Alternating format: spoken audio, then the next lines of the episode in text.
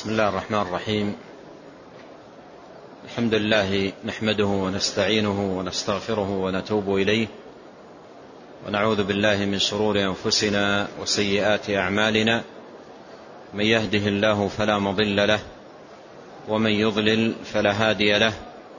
وأشهد أن لا إله إلا الله وحده لا شريك له. وأشهد أن محمدا عبده ورسوله صلى الله وسلم عليه. وعلى آله وأصحابه أجمعين. أما بعد فنواصل قراءتنا في كتاب تحفة الأخيار للشيخ عبد العزيز بن باز رحمه الله في الأدعية والأذكار وبقي لنا بقية فيما يتعلق بأذكار اليوم والليلة. نعم. الحمد لله والصلاة والسلام على رسول الله. قال المؤلف رحمه الله وقال عبد الله بن عمر رضي الله عنهما لم يكن النبي صلى الله عليه وسلم يدع هؤلاء الدعوات حين يمسي وحين يصبح. اللهم إني أسألك العافية في الدنيا والآخرة.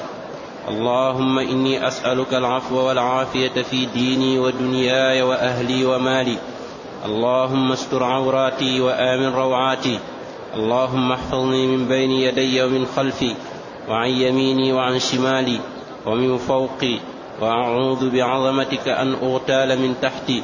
أخرجه الإمام أحمد في المسند وأبو داود والنسائي وابن ماجه وصححه الحاكم. أورد المصنف رحمه الله هنا هذا الحديث حديث عبد الله بن عمر رضي الله عنهما في ذكر هذه الدعوة العظيمة المباركة التي كان يواظب عليها رسول الله صلى الله عليه وسلم في صباح كل يوم ومسائه. وابن عمر رضي الله عنه يقول لم يكن رسول الله صلى الله عليه وسلم يدع هؤلاء الدعوات. وهذا فيه أنه عليه الصلاة والسلام مواظب على هؤلاء الدعوات في صبيحة كل يوم ومسائه. وهذه الدعوات هي من جملة الوظائف الراتبة التي يستحب للمسلم أن يواظب عليها صبيحة في صبيحة كل يوم ومسائه. وهي متنوعة. فيها الذكر وفيها الدعاء. فيها ذكر لله عز وجل بالتسبيح والتحميد والتهليل والثناء على الله سبحانه وفيها الدعاء والتوجه إلى الله عز وجل بالسؤال والطلب والتعوذ وهذا الحديث حديث ابن عمر رضي الله عنهما فيه دعوات مباركة كان يدعو بها صلوات الله وسلامه عليه في الصباح والمساء. كان يقول اللهم إني أسألك العافية في الدنيا والآخرة. اللهم إني أسألك العافية. العافية أي السلامة. والوقاية والحفظ من الشرور والأضرار والأخطار. فيسأل الله عز وجل العافية أي أن يحفظه وأن يقيه في دنياه وفي أخراه. قوله أسألك العافية في الدنيا والآخرة أي أطلب منك يا الله أن تقيني وأن تحفظني وأن تسلمني في دنياي وفي أخراي في الدنيا والآخرة. في الدنيا من الأمور التي يسوء الإنسان وقوعها ويؤلمه حصولها من الشرور والبلايا والمحن والمصائب إلى غير ذلك. والآخرة من العقوبات والأهوال والشدائد التي تحصل يوم القيامة. فيسأل الله عز وجل أن يكتب له العافية في الدنيا والآخرة. قال اللهم إني أسألك العفو والعافية. العفو أي عن الذنوب بالصفح والتجاوز والستر. العفو أي عن الذنوب بالصفح عنها والتجاوز وستر الخطأ والزلة وما وقع فيه العبد من ذنب. والعافية هي طلب السلامة والوقاية. قال اللهم إني أسألك العفو والعافية. وأحيانا يأتي أيضا ذكر المعافاة. أحيانا يأتي ذكر المعافاة. فالعافية فيما يتعلق بالذنوب العفو فيما يتعلق بالذنوب والعافية أي الوقاية من الشرور والمصائب والفتن والمعافاة بحفظ الصحة والسلامة من الأسقام والأمراض ونحو ذلك. قال اللهم إني أسألك العفو والعافية في ديني ودنياي وأهلي ومالي. طلب من الله عز وجل عافية في دينه وعافية في دنياه وعافية في أهله وماله. العافية في الدين بأن يسلم للمرء دينه بأن يسلم للمرء دينه وأن يحفظ له دينه من أن يضيع من أن ينتقص. من أن يثلم من أن يبتلى بأشياء تنقص الدين أو تضعفه أو تذهبه. فيسأل الله عز وجل أن يعافيه في دينه. وبدأ بالدين لأنه أولى ما يهتم به وأولى ما يعتنى به وأولى ما يسعى لحفظه ورعايته. ولهذا قدمه قدمه على غيره. قال العافية في ديني ودنياي. طلب العافية في الدنيا أي الوقاية في دنيا الإنسان من أن تحل به مصيبة أو ينزل به بلاء أو يصيبه سقم أو نحو ذلك من الآفات التي قد تصيب الناس في الدنيا. فيطلب العافية من ذلك في ديني ودنياي. وأهلي طلب العافية في الأهل بأن يحفظهم الله عز وجل وأن يقيهم من الفتن والأهواء والشرور والأسقام وأهلي ومالي بأن يحفظ من الجوائح أو الضياع أو السرقة أو أن يستلب منه ماله أو يظلم فيه فيسأل الله عز وجل أن يكتب له العافية في ماله. قال اللهم إني أسألك العفو والعافية في ديني ودنياي وأهلي ومالي. ثم قال اللهم استر عوراتي. اللهم استر عوراتي. والعورة المراد بها هنا ما يسوء المرء انكشافه. من عيبه وتقصيره وزلله وخطئه. فيسأل الله عز وجل أن يستره وأن يكتب له الستر وأن لا يفضحه بين العباد وأن لا يخزيه. فيقول اللهم استر عوراتي اللهم استر عوراتي. والعورة الشيء الذي يسوء المرء انكشافه وظهوره للناس. فيسأل الله جل وعلا أن يستر عليه. أن يستر عليه وأن يكتب له الستر. قال واستر عوراتي. ويدخل في عموم قوله واستر عوراتي ستر العورة التي هي في الرجل ما بين السرة إلى الركبة وفي المرأة جميع بدنها. وفي المرأة جميع بدنها إذا كانت بحضرة الرجال الأجانب. فهذا يدخل تحت قوله واستر عوراتي. واستر عوراتي.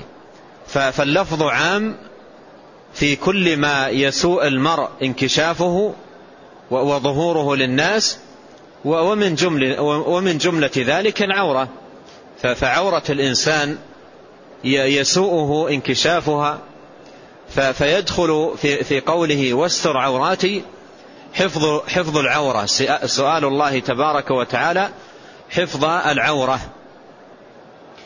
وهذه الدعوة عظيمة جدا عظيمة جدا كما أنها جاءت هنا في, في هذا في هذا الدعاء الذي كان يواظب عليه عليه الصلاة والسلام في الصباح والمساء.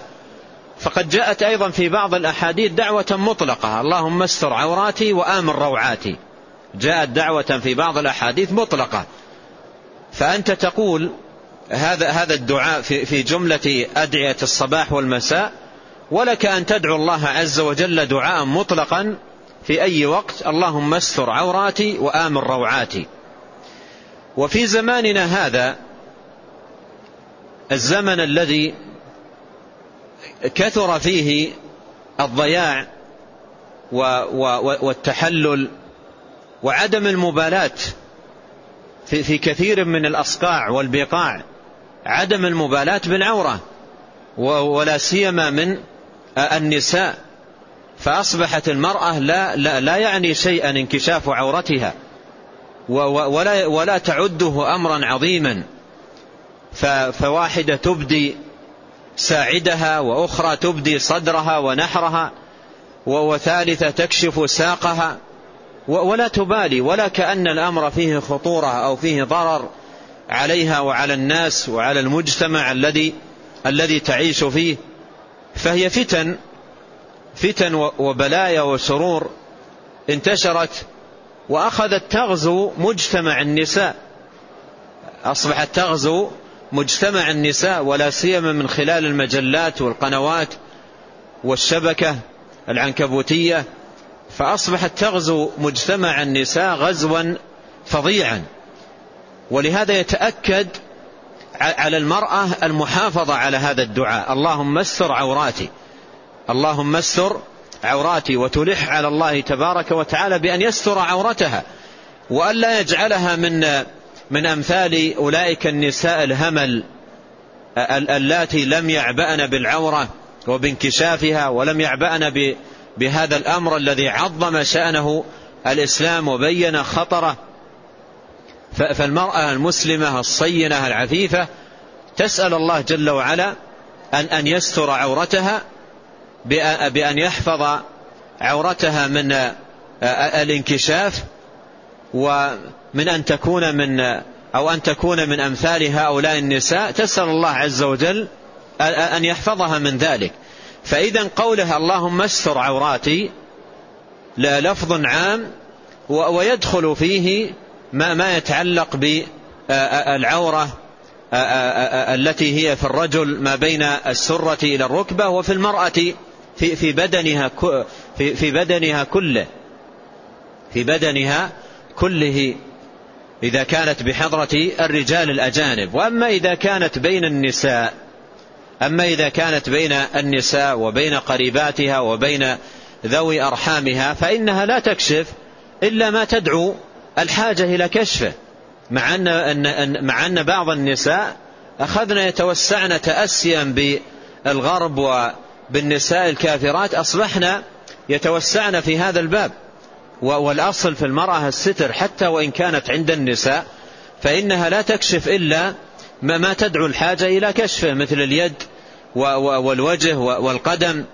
أما أن تكشف الصدر أو تكشف جزءا من ظهرها أو تكشف كتفيها وساعدها أو تكشف ساقها وربما فخذها وتقول أنا بين النساء فهذا كله من من النقص ومن الخلل. ومن إضاعة الحشمة وإضاعة العفة وعدم صيانة النفس بالتمسك بآداب الإسلام وشعائره التي فيها تهذيب للمرأة وصيانة لها من الرذيلة ومما يقودها إلى الفحش والعياذ بالله. فعلى كل حال الواجب على المرأة أن تتقي الله عز وجل وأن تربأ بنفسها من الضياع ومن أن تكون أداة فتنة في, في مجتمعها وأن تصون نفسها من ذلك وأن تحافظ على مثل هذه الدعاء مثل هذه الدعوة العظيمة المباركة. تسأل الله عز وجل أن يستر عورتها وفي الوقت نفسه ماذا؟ تأخذ بالأسباب. تأخذ بالأسباب بأن تلتزم اللباس الشرعي وتلتزم الحشمة والعفة والستر وأن تبتعد عن ملاحقة واتباع من لا دين له ولا حياء وأن تتقي الله سبحانه وتعالى. قال اللهم استر عوراتي وآمن روعاتي. قوله وآمن من الأمن الذي هو ضد الخوف فيطلب من الله عز وجل أن يؤمنه الذي أطعمكم من جوع وآمنكم من خوف. فقوله آمن يسأل الله عز وجل هنا أن يمن عليه بالأمن. والأمن نعمة عظمى وكبرى جدا. ولولا وجود الأمن بين الناس ما يستطيعون القيام بأمورهم الدينية ولا أمورهم الدنيوية بل تصبح أمور الناس فوضى. فلا يطمئنون ولا يتمكنون من من أداء العبادات في المساجد ولا يتمكنون من جلوس في الجلوس في حلق العلم ومجالس الذكر ولا يتمكنون أيضا من المحافظة على أعراضهم وبيوتاتهم وأموالهم. كل ذلك إذا إذا اختل الأمن إذا اختل الأمن كل ذلك يضيع. ويصبح أمر الناس فوضى وحالهم مارجة في في فتن يتعرض لها الناس ولهذا الأمن نعمة عظمى وكبرى وهي منة الله عز وجل على عباده. فهو الذي يؤمن الخائف ويجير المستجير ويحفظ عباده تبارك وتعالى. قال اللهم آمن روعاتي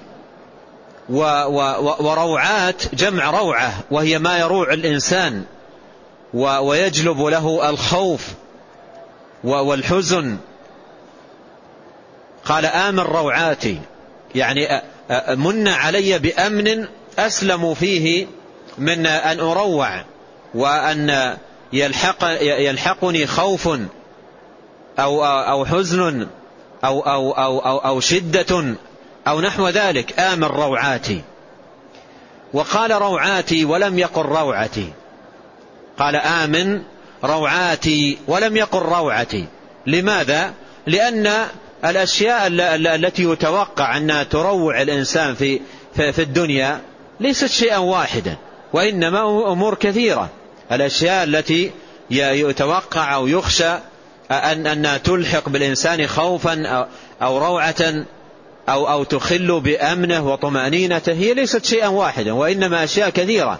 ولهذا لوحظ هذا المعنى في هذه الدعوة المباركة وقال اللهم آمن روعاتي لأن ما يروع الإنسان أشياء متنوعة وليست شيئا واحدا وليست شيئا واحدا قال اللهم آمن روعاتي واحفظ اللهم استر عوراتي وآمن روعاتي اللهم استر عوراتي وآمن روعاتي.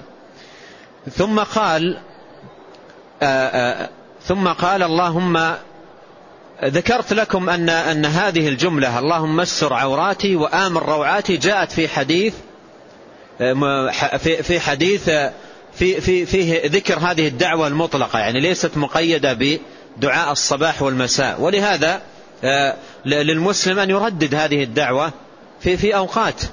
نعم يحافظ عليها في الصباح والمساء مع هذا الدعاء لكن في أوقاته الأخرى أيضا يردد هذه الدعوة اللهم استر عوراتي وآمن روعاتي.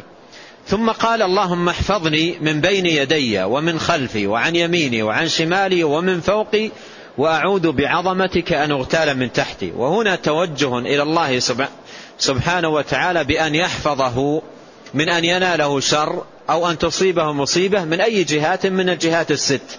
لأن المصيبة التي تصيب الإنسان أو تدهاه أو يبتلى بها تأتيه من إحدى الجهات الست إما من الأمام أو تأتيه من الخلف أو عن يمينه أو عن شماله أو من فوقه أو من تحته. ففي هذه الدعوة سأل الله تبارك وتعالى أن يحصنه وأن يحفظه من أي مصيبة أتته من أي جهة. سواء جاءت من الأمام أو جاءت من الخلف أو جاءت من اليمين أو جاءت من الشمال أو جاءت من فوق أو جاءت من تحت يسأل الله عز وجل أن أن يحفظه من ذلك كله. وفي خاتمة هذه الدعوة قال وأعوذ بعظمتك أن أغتال من تحتي. وأعوذ بعظمتك أن أن أغتال من تحتي. أي أن أبتلى بغيلة أو بموت أو ببلاء يأتيني من تحتي. والبلاء الذي يأتي الناس من تحتهم عقوبة لهم أنواع. منها الخسف والزلازل عندما تتحرك هذه الأرض المستقرة عندما تتحرك من تحت أرجل الناس قد, قد تكون حركتها لدقيقة واحدة فيموت بالدقيقة الواحدة مئات الآلاف بدقيقة واحدة أو, أو دقيقتين و و و وتختفي مدن. تختفي مدن.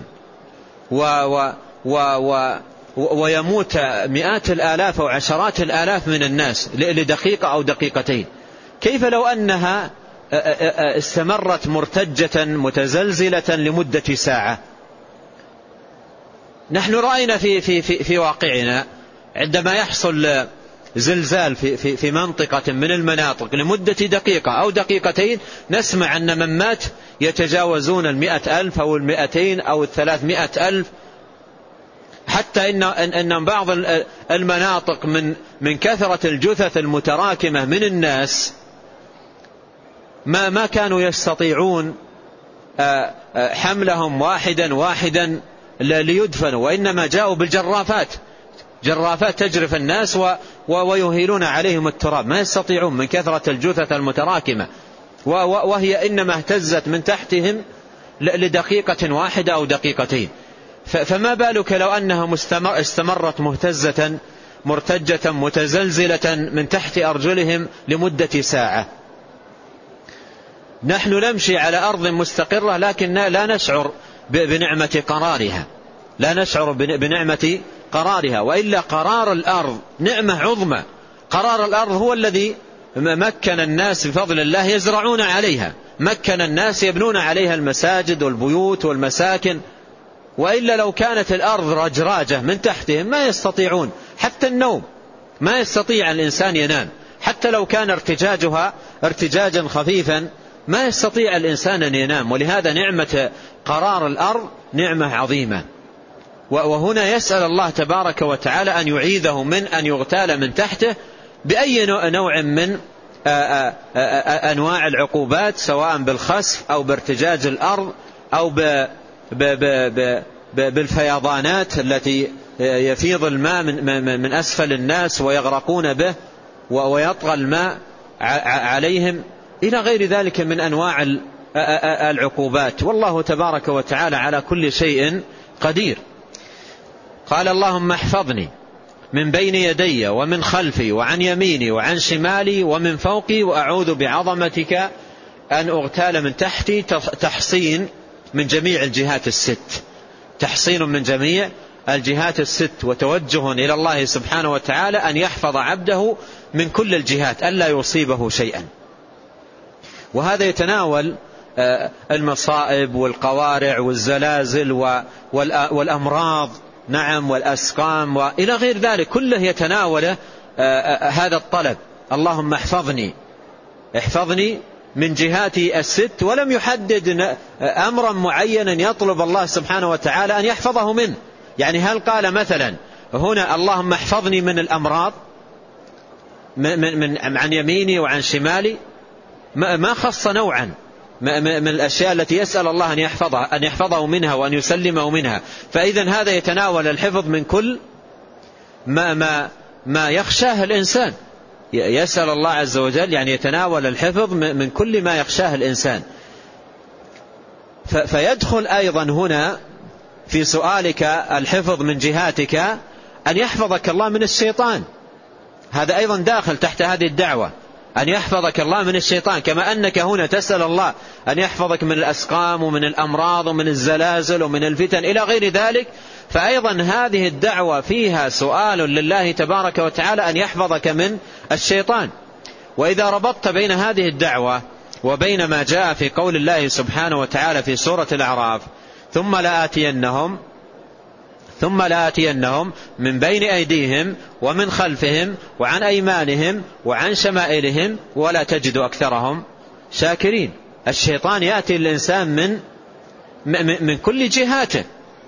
يأتيه من كل جهاته. يأتيه من اليمين ومن الشمال ومن الخلف ومن الأمام. يأتيه من كل جهاته. جاء في الحديث الصحيح أن النبي عليه الصلاة والسلام قال إن الشيطان قاعد لابن آدم بأطرقه.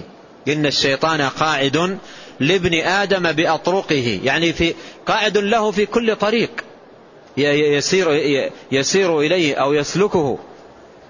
فالشيطان يأتي للإنسان من كل جهاته. حتى إن ابن القيم رحمه الله في أحد كتبه ضرب مثلا لحال الشيطان مع العبد مثلا عجيبا.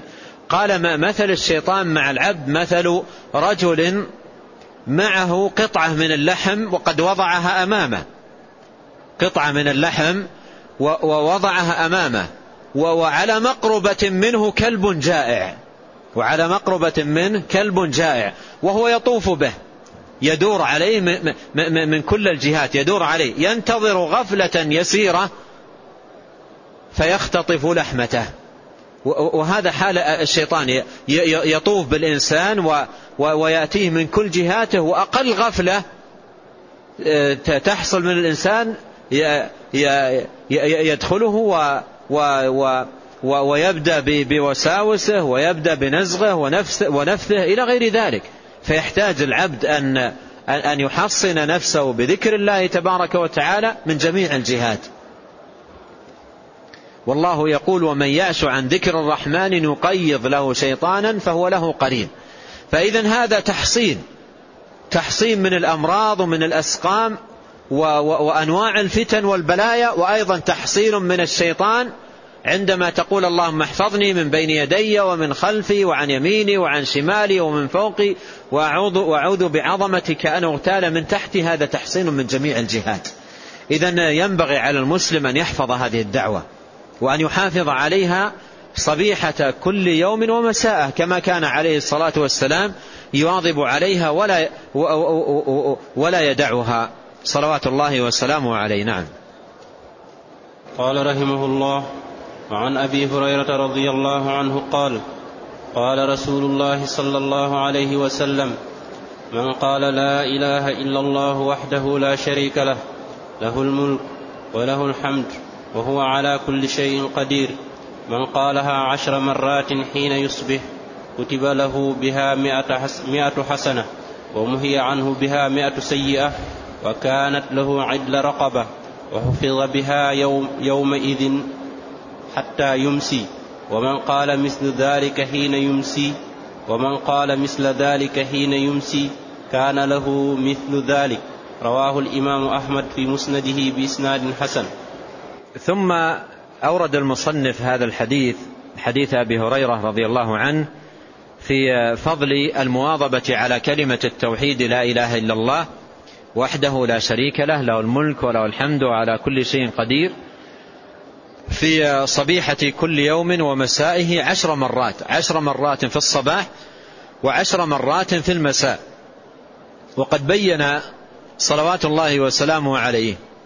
أن من قالها عشر مرات حين يصبح كتب الله له مئة حسنة لأن الحسنة بعشر أمثالها. فإذا قال لا إله إلا الله وحده لا شريك له عشر مرات والحسنة بعشر, مر... بعشر أمثالها عشر بعشر مئة. فكتب له مئة حسنة ومحي عنه مئة سيئة. وكانت له عدل رقبة يعني عدل عتق رقبة عدل وعدل كله صحيح عتق رقبة. وحفظ بها يومئذ حتى يمسي. حفظ بها كانت حفظا له من الشيطان ومن الآفات ومن كل ما يخشاه, يخشاه الإنسان ويخافه. وحفظ بها حتى يمسي.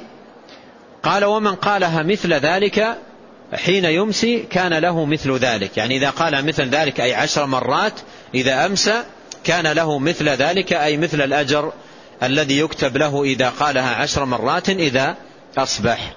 وقد آه، آه، عرفنا أن كلمة التوحيد لا إله إلا الله تتكرر كثيرا في الأذكار أذكار الصباح والمساء والنوم إلى غير ذلك مما يدل على أن هذه الكلمة هي أفضل الذكر على الإطلاق. وقد قال عليه الصلاة والسلام أفضل الذكر لا إله إلا الله. وقال عليه الصلاة والسلام خير ما قلته أنا والنبيون من قبلي لا إله إلا الله. وحده لا شريك له له الملك وله الحمد على كل شيء قدير. ولما سأله أبو ذر كما في مسند الإمام أحمد قائلا يا رسول الله أفمن الحسنات لا إله إلا الله؟ قال هي أحسن الحسنات. قال هي أحسن الحسنات وهي أيضا أجل النعم. ما أنعم الله كما يقول سفيان الثوري رحمه الله يقول ما أنعم الله على عباده نعمة أعظم من أن عرفهم بلا إله إلا الله. ودليل ذلك في القرآن في سورة النعم. سورة النعم ما هي؟ سورة النحل يسميها العلماء سورة النعم لأنها عد لنعم الله تبارك وتعالى. عد لنعم الله تبارك وتعالى. وذكر فيه أنواع النعم وصنوف المنن بدأها بأعظم نعمة. قال أتى أمر الله فلا تستعجلوه. سبحانه وتعالى عما يشركون ينزل الملائكة بالروح من أمره على من يشاء من عباده أن أنذروا أنه لا إله إلا أنا فاعبدون. فبدأها بنعمة لا إله إلا الله نعمة التوحيد. فهي أعظم نعم الله تبارك وتعالى وأجلها على على الإطلاق. نعم. قال رحمه الله وعنه رضي الله عنه أيضا قال قال النبي صلى الله عليه وسلم من قال إذا أمسى ثلاث مرات أعوذ بكلمات الله التامات من شر ما خلق لم تضره حمة تلك الليلة. رواه الإمام أحمد والترمذي بإسناد حسن والحمى سم ذوات السموم كالعقرب والحية ونحوهما. ثم أورد هذا الحديث حديث أبي هريرة رضي الله عنه أن النبي عليه الصلاة والسلام قال من قال إذا أمسى ثلاث مرات. من قال إذا أمسى ثلاث مرات أعوذ بكلمات الله التامات من شر ما خلق لم تضره حمة تلك الليلة. لم تضره حمى. الحمى كما قال المصنف هي لدغة ذوات السموم. كالحية أو العقرب أو نحو ذلك فهي لا تضره حتى وإن لدغته. يعني حتى وإن لدغته فإنه لا يحصل له منها ضرر ولا يؤثر فيه سمها. إذا كان قال إذا كان قال هذا الدعاء حين أمسى. ولهذا جاء في صحيح مسلم جاء في صحيح مسلم عن أبي هريرة رضي الله عنه أن رجلا قال للنبي صلى الله عليه وسلم ما لقيت من عقرب لدغتني البارحة. ما لقيت من عقرب لدغتني البارحة. يعني يقصد أنه تأذى منها وتألم منها أشد الألم. فيقول ما لقيت من عقرب لدغتني البارحة. فماذا قال له عليه الصلاة والسلام؟ أما إنك لو قلت حين أمسيت أعوذ بكلمات الله التامات كلها من شر ما خلق لم تضرك. فقولها في المساء يكون بإذن الله تبارك وتعالى حفظا للعبد من من ذوات السموم. ولهذا قال لم تضره حمى. لم تضره حمى. والحمى هو سم ذوات السموم.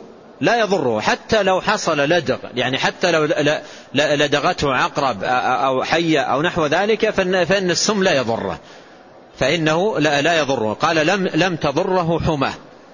وهنا ليس فيه نفي للدغ نفسه. ليس فيه نفي وإنما نفي للضرر. فهو الضرر غير حاصل. إما بعدم اللدغ أو إن حصل اللدغ فإنه لا يحصل ضرر. ولهذا الترمذي أورد في سننه عقب هذا الحديث عن سهيل بن أبي صالح وهو أحد رواة الحديث قال كان أهلنا قد تعلموا هذا الدعاء. كان أهلنا قد تعلموا يقول سهيل بن أبي صالح كان أهلنا قد تعلموا هذا الدعاء وكانوا يقولونه كل ليلة.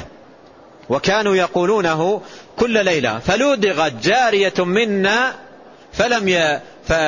فلم. فلم تجد لذلك ألما أو لم تجد لذلك ضررا. يقول فلودغت جارية, جارية منا فلم تجد لذلك وجعا. نعم فلم تجد لذلك وجعا.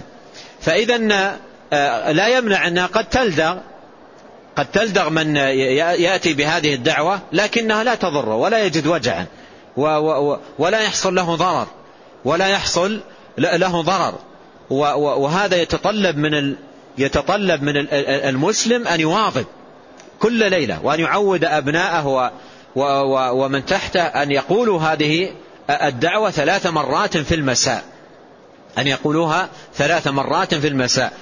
وهنا الحديث قال عليه الصلاة والسلام من قال إذا أمسى ثلاث مرات فمن أهل العلم من أخذ الحديث على ظاهره وقال إن هذا دعاء إنما يقال في المساء فقط إنما يقال في المساء. إذا أمسى, إذا أمسى العبد يقوله ولا يضره ذوات السموم من عقارب أو حيات وربما ربما يقال إن الحكمة في أنه يقال في المساء لأن الغالب أن هذه هذا الخشاش والحشرات والحيات والعقارب تظهر متى؟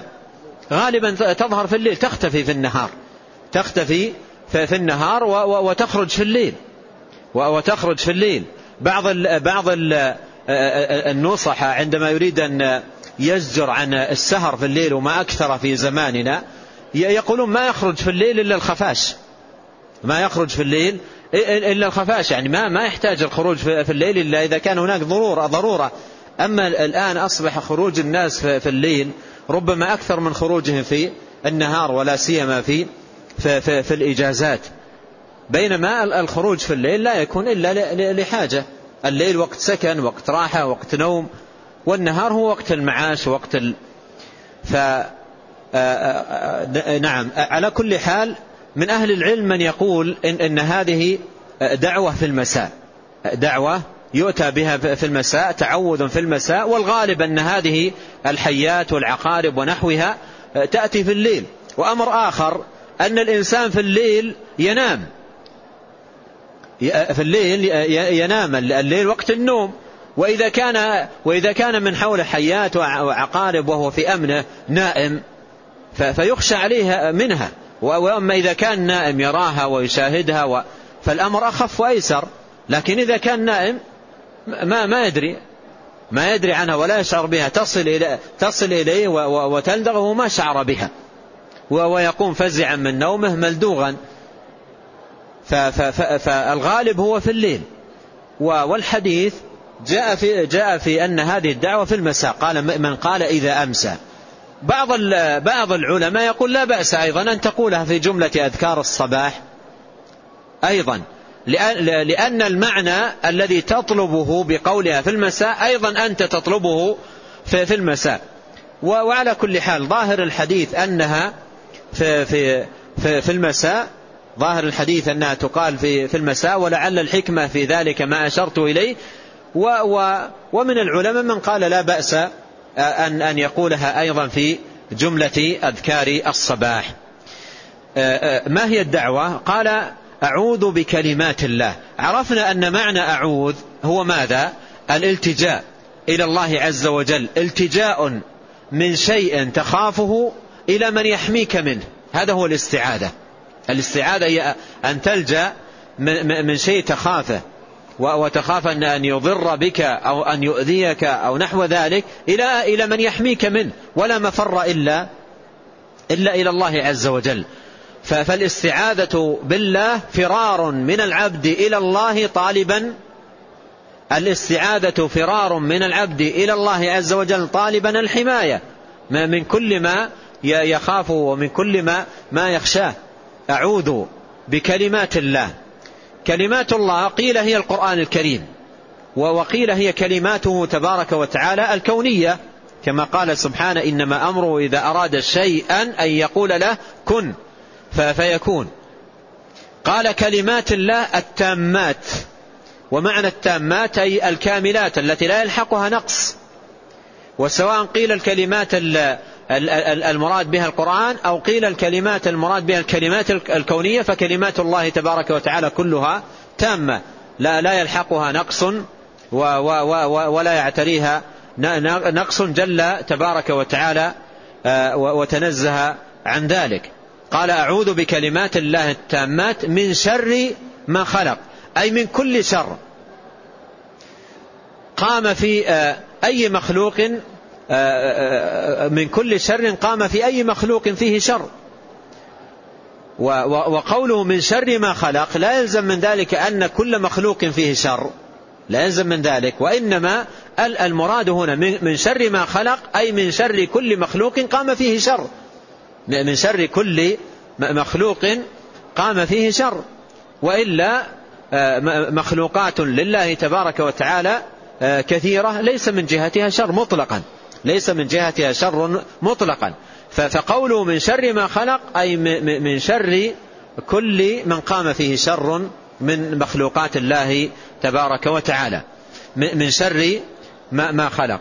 آه، فهذا تعوذ بالله تبارك وتعالى والتجاء إليه أن يحفظه وأن يقيه من شر كل ذي شر. مثل ما في الدعاء الآخر أعوذ بك من شر كل دابة أنت آخذ بناصيتها.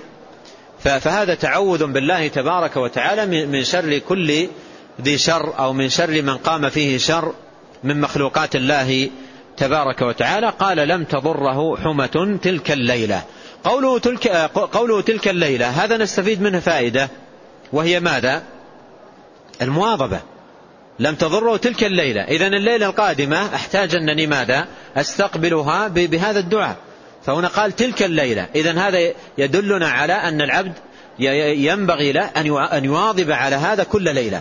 إذا أمسى يأتي به ويستقبل الليلة بهذا التعوذ العظيم المبارك. نعم. قال رحمه الله وأخرج مسلم في صحيحه عن قولة بنت حكيم رضي الله عنها عن النبي صلى الله عليه وسلم أنه قال من نزل منزلا ثم قال أعوذ بكلمات الله التامات من شر ما خلق. لم يضره شيء حتى يرتحل من منزله ذلك. ثم أورد المصنف هذا الحديث حديث خولة رضي الله عنها للمناسبة. ليس هذا الآن آه، ساقه الشيخ رحمه الله لأنه يتعلق بأذكار الصباح والمساء وإنما ذكره بالمناسبة بمناسبة حديث أبي هريرة ولتطابق الحديثين في لفظ الدعاء أورده بهذه المناسبة وإلا عادة هذا يذكر في كتب الأذكار في باب مستقل. يذكر عادة في باب مستقل آه، ماذا يقول من نزل منزلا. تحت هذا العنوان في كتب الأذكار يؤتى بحديث خولة. لكن الشيخ آه، للمناسبة أو للتطابق بين آه، لفظي الدعاء أورده هنا. أورده هنا. فالحديث حديث خولة يدل على أن المسلم إذا نزل منزلا كما قال عليه الصلاة والسلام هنا من نزل منزلا إذا نزل منزلا يستحب له أن يأتي بهذه الدعوة. يستحب له أن يأتي بهذه الدعوة. ما المراد بالمنزل؟ سواء بيتا جديدا سكنت أو شقة جديدة استأجرتها أو فندقا تريد أن تسكن فيه ليلة أو أنت سائر في الطريق وبت ليلة أو بعض ليلة في الصحراء. أيا كان من نزل منزلا مطلق. فأي منزل تنزله سواء لمدة طويلة أو لأيام محدودة أو لساعات معدودة فإنه يستحب لك أن, أن تأتي بهذه الدعوة. قال من نزل منزلا فقال أعوذ بكلمات الله التامات من شر ما خلق لم يضره شيء حتى يرحل من منزله ذلك. فإذا هذه الدعوة تحصين لك في, في هذا المنزل. حتى ترحل. إن رحلت إلى منزل آخر إن رحلت إلى منزل آخر لابد أن تأتي بها مرة ثانية ولو بعد ساعة. انتقلت من منزلك إلى منزل آخر فلا بد أن تأتي بها. فتحفظ بإذن الله تبارك وتعالى حتى ترحل. حتى ترحل. القرطبي رحمه الله المفسر المعروف المشهور يقول منذ سمعت هذا الحديث منذ سمعت هذا الحديث ما تركته في أي منزل نزلته. منذ سمعت هذا الحديث ما تركته في, في أي منزل نزلته. يعني في, في, في كل منزل أنزله آتي به. حتى إنه قال لما أورد الحديث قال هذا الحديث علمنا صدقه دليلا وتجربة. علمنا صدقه دليلا وتجربة ثم ذكر قصته هو مع الحديث. قال منذ سمعت هذا الحديث ما تركته. إلا ليلة واحدة نزلنا بالمهدية إلا ليلة واحدة نزلنا بالمهدية فلدغتني عقرب تلك الليلة فتذكرت أنني نسيته تلك الليلة. فتذكرت أنني نسيته تلك الليلة. فهو كان مواظبا عليه ما ما تركه لا لكنه نسيه لما نزل بالمهدية منطقة مر بها ولدغ في, في, في, في تلك الليلة. وهو نفسه يقول علمنا صدقه دليلا يعني الدليل واضح صريح وتجربة يقول جربنا ذلك فلم يحصل لنا أي شيء إلا ليلة واحدة نسيته فلدغتني عقرب. نعم. قال رحمه الله وعن عبد الله بن عبد الرحمن بن أبزى عن أبيه رضي الله عنه أن النبي صلى الله عليه وسلم كان يقول إذا أصبح وإذا أمسى أصبحنا على فطرة الإسلام وعلى كلمة الإخلاص وعلى دين نبينا محمد صلى الله عليه وسلم وعلى ملة أبينا إبراهيم حنيفا مسلما وما كان من المشركين خرجه الإمام أحمد في مسنده بإسناد صحيح. ثم أورد رحمه الله هذا الحديث حديث عبد الله بن عبد الرحمن بن أبزة رضي الله عنه في هذا الدعاء والذكر المبارك الذي يقال في الصباح والمساء. وهذه الكلمات الواردة في هذا الحديث هي حقيقة كلمات إيمان وتوحيد وإخلاص وصدق والتجاء إلى الله عز وجل وبراءة من الشرك وحسن اتباع واقتداء واتساء بنبينا الكريم عليه الصلاة والسلام. ولهذا كم, كم هو جميل بالمسلم أن, أن تأتي منه هذه الكلمات الإيمانية كلمات الإخلاص كلمات التوحيد صبيحة كل, كل, كل يوم ومساء يقول النبي صلى الله يقول ابن أبي, ابن, ابن أبي أبزة عبد الله بن عبد الرحمن بن أبزة يقول رضي الله عنه أن النبي صلى الله عليه وسلم كان يقول إذا أصبح وإذا أمسى. أصبحنا على فطرة الإسلام وعلى كلمة الإخلاص وعلى دين نبينا محمد صلى الله عليه وسلم وعلى ملة أبينا إبراهيم حنيفا مسلما وما كان من المشركين. أربعة جمل. الأولى أصبحنا على فطرة الإسلام. أصبحنا على فطرة الإسلام. والمراد بالفطرة دين الله عز وجل الذي فطر العباد عليه. قال فأقم وجهك للدين حنيفة فطرة الله التي فطر الناس عليها. لا تبديل لخلق الله ذلك الدين القيم. فالفطرة هي الدين. الفطرة هي هي الدين. فهنا يقول أصبحنا على فطرة الإسلام. يعني أصبحنا على دين الفطرة. وهذه منة عظيمة على عبده أن يصبح وهو على الفطرة لم يغير ولم يبدل. المصيبة والعياذ بالله أن يصبح, أن يصبح الإنسان وما وهو قد بدل. وقد ذكر النبي عليه الصلاة والسلام عندما ذكر الفتن أن الإنسان يمسي مؤمنا ويصبح كافرا ويمسي كافر ويمسي كافرا ويمسي مؤمنا ويصبح كافرا من, من, من الفتن التي يراها. إذا نعمة الله عليك أن تصبح وأنت ماذا؟ لم تغير ولم تبدر على الفطرة. نعمة عظيمة. ولهذا العبد يشرع له أن يقول في صباحه وأن يقول في في مسائه مستشعرا نعمة الله عليه ومنته أصبحنا على فطرة الإسلام. أي أصبحنا غير مبدلين ولا مغيرين. أصبحنا غير مبدلين ولا مغيرين. ولا يزال الناس مع مع الأيام إلا من يحفظهم الله يغيرون ويبدلون. يولدون على الفطرة ثم يبدأ التغير فيهم. إما سريعا أو متأخرا. جاء في الحديث الذي في صحيح مسلم حديث عياض المجاشعي أن عن النبي صلى الله عليه وسلم أن الله تعالى يقول إن خلقت عبادي خلقت عبادي حنفاء فأتتهم الشياطين فاجتالتهم عن دينهم. وفي الحديث الآخر يقول عليه الصلاة والسلام كل مولود يولد على الفطرة فأبواه يهودانه أو ينصرانه أو يمجسانه. فلا يزال التغير يحدث في الناس. إذا نعمة الله على عبده عظيمة جدا عندما يقوم في, في, في, في الصباح وهو على الفطرة لم يغير ولم يبدل. مستشعرا نعمة الله يقول أصبحنا على فطرة الإسلام أي غير مبدلين ولا مغيرين.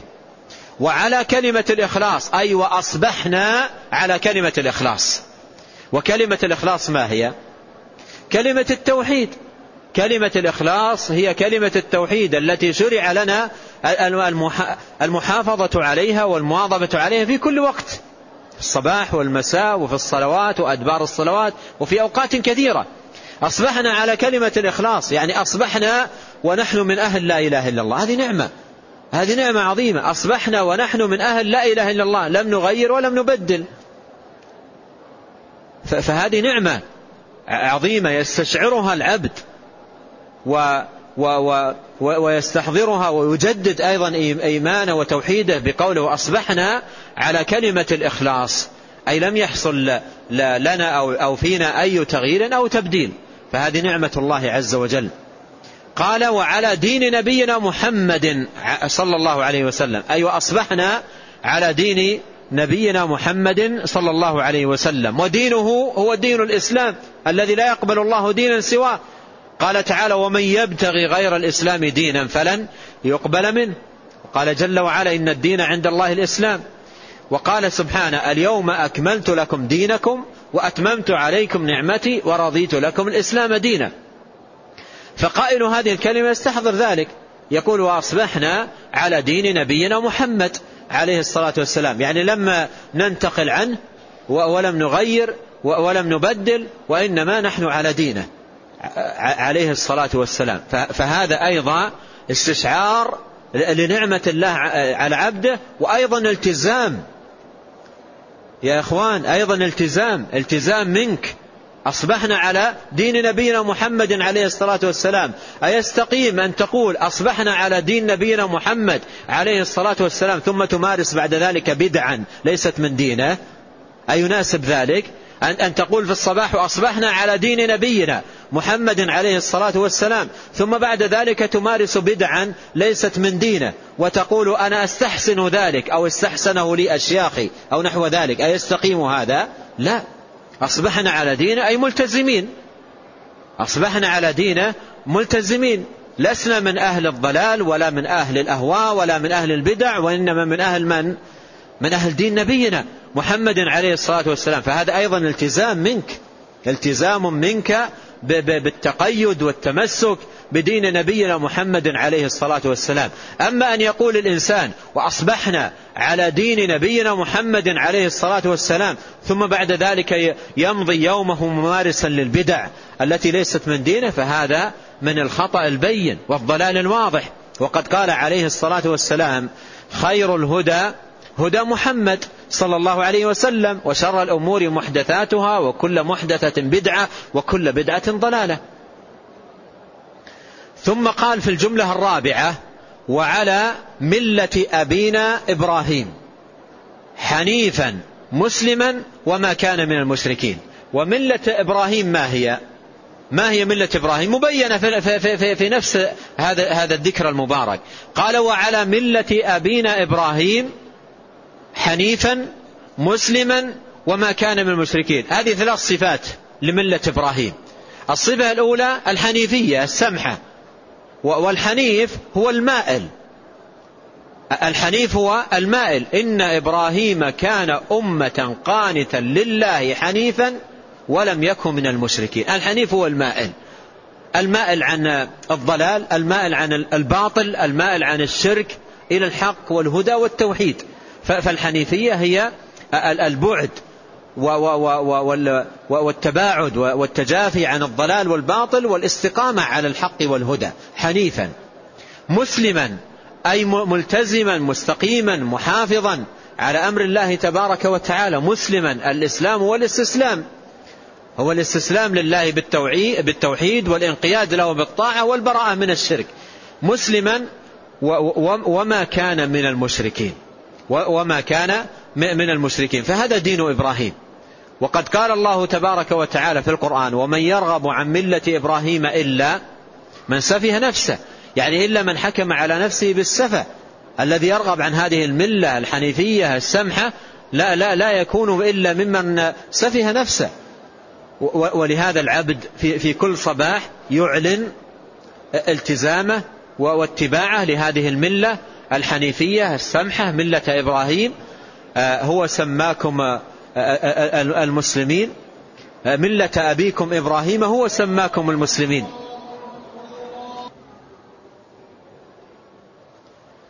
هذه الكلمات معاشر الإخوة فيها تجديد للإيمان وإعلان للإخلاص وتأكيد للالتزام والاتباع لهدي النبي الكريم صلوات الله وسلامه عليه وإعلان للاتباع لملة إبراهيم التي هي الحنيفية السمحة والتزام دين الله عز وجل والبراءة من الشرك كله. فهذه الكلمات هي تجديد للإيمان وإعلان لهذه الأمور العظيمة. ولهذا كم هو جميل؟ بالمسلم أن يواظب على هؤلاء الكلمات في الصباح والمساء. في الصباح يقول أصبحنا وفي المساء يقول أمسينا. ويذكر هؤلاء الكلمات العظيمة. ولا ينبغي للمسلم أن يقول أن يكون أن يكون قوله لهذه الكلمات قولا مجردا بدون فهم وبدون استشعار للمعاني والدلالات. وقد قال العلماء إن الأذكار المشروعة إذا قيلت على غير فهم وتأمل لمعانيها تكون ضعيفة التأثير.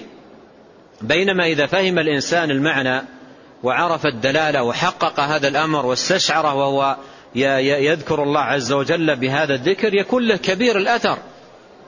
ولهذا تجد أحيانا مخالفات عند كثير من الناس لأنه يقول, يقول كلاما لا يعي معناه ولهذا يخالفه. لكن من يأتي بالأذكار المشروعة متأملا في معانيها محققا دلالاتها مستشعرا ما تدل عليه من الإخلاص والتوحيد فإنها يكون لها الأثر الكبير عليه. كم هو جميل بالمسلم أن يقول في, في صباح كل يوم ومساءه هذه الكلمات العظيمة مع استشعار معناها ومعرفة منة الله عليه بها ومجاهدة نفسه على تحقيقها والتزامها في, في, في صباح كل يوم ومساء. ومن فوائد هذا الحديث العظيمة أن هذه المعاني هي أساس اليوم والليلة. أساس ما ينبغي أن يكون عليه المسلم في أيامه ولياليه هو هذه الأمور المذكورة هنا. المحافظة على الفطرة إخلاص التوحيد لله اتباع هدي النبي عليه الصلاة والسلام واتباع ملة إبراهيم الملة الحنيفية التي هي البراءة من الشرك. هذا هو هذا هو قوام المسلم ونظام حياته في, في, في لياليه وأيامه. ولهذا تضمنت هذه الكلمات قاعدة الدين ونظام الإسلام وأساس الإيمان. بل تضمنت أساس السعادة والفلاح في الدنيا والآخرة. ولهذا ينبغي على المسلم أن يحافظ على هؤلاء الكلمات محافظة تامة في الصباح والمساء مع استشعار المعاني وتحقيق الدلالات. نعم.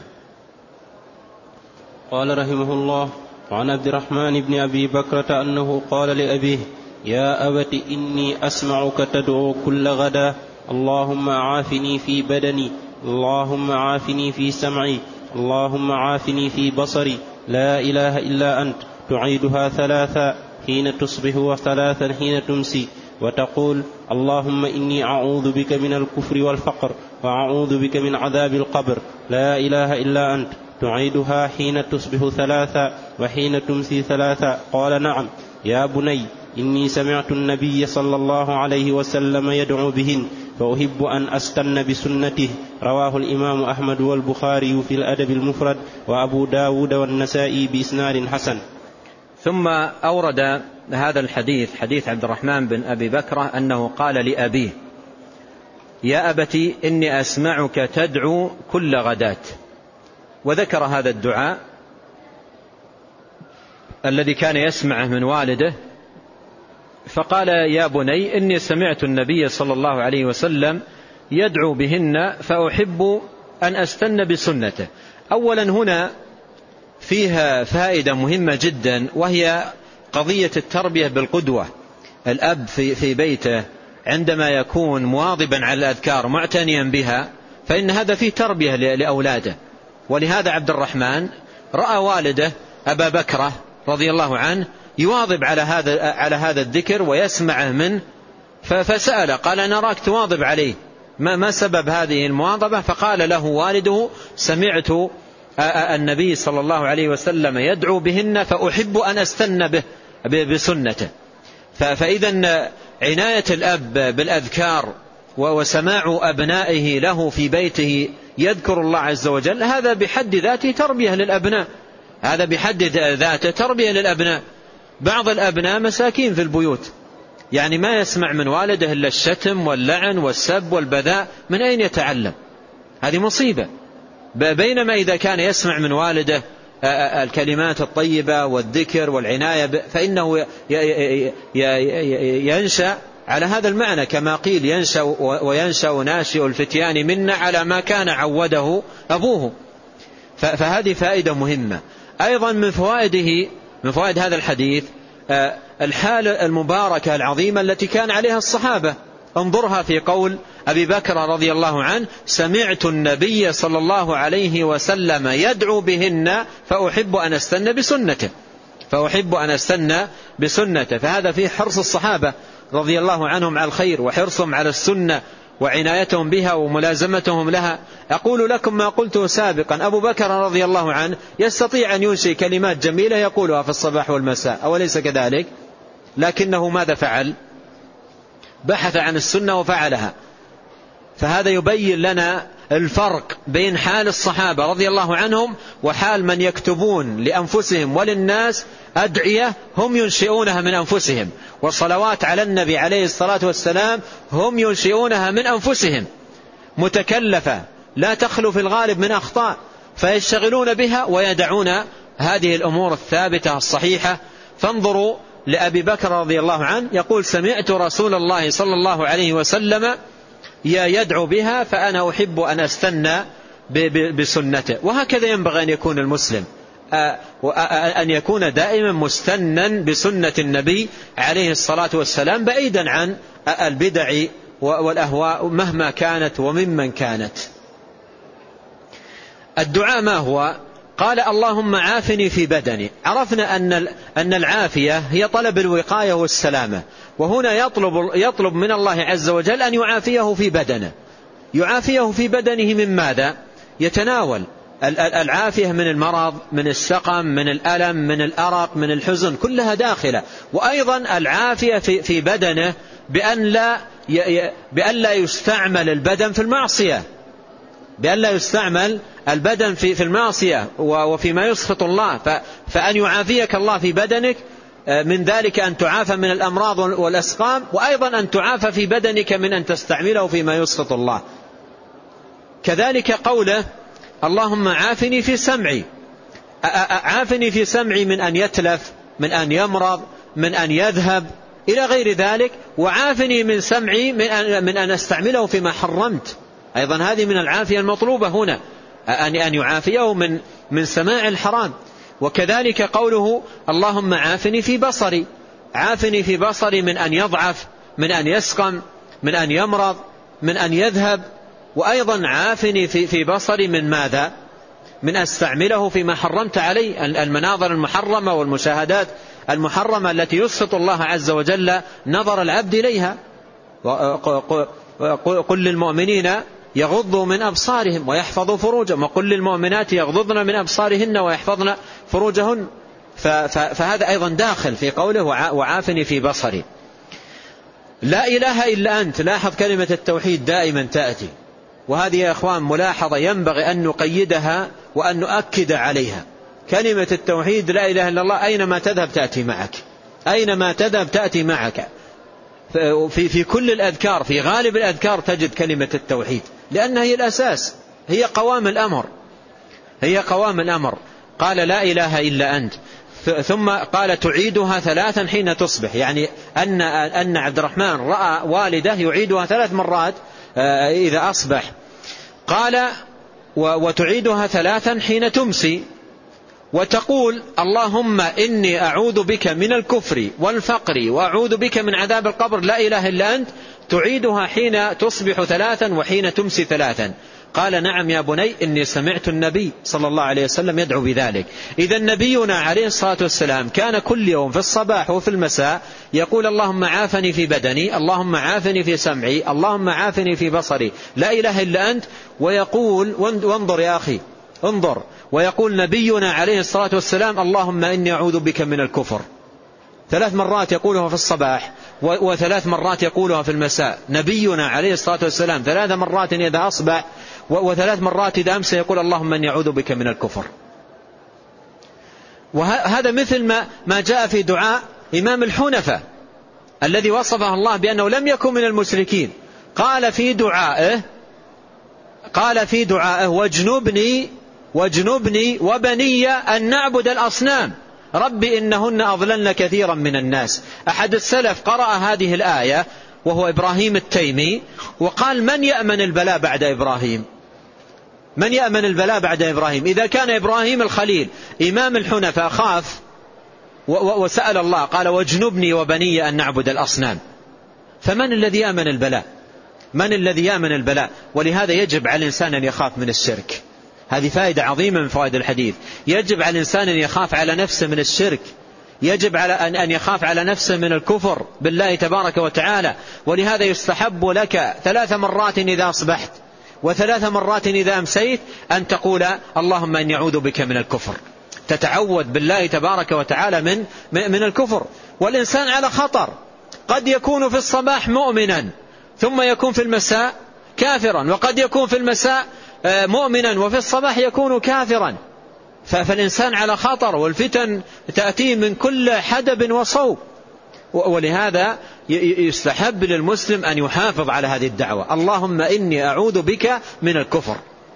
اللهم إني أعوذ بك من الكفر. ثلاث مرات في الصباح. وأعوذ بك من الفقر.